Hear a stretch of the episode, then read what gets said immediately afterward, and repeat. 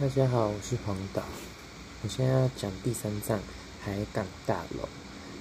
海港大楼是位于基隆海港大楼，是基隆市区最容易被看见的历史建筑。位于基隆火车站附近，兴建于日治时期，原名基隆港和同厅舍。是初时任台湾总督交通局技师林志良一所设计。然后呢，在基隆港，在基隆港处各处有十一个港务港务机构集中的，以便利港务运作。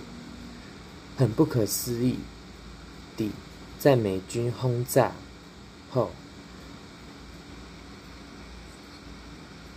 幸存至今。战后，一九四七年改称海港大楼。目前仍有许多基隆相关机构在此办公。我我报告到此结束，谢谢大家。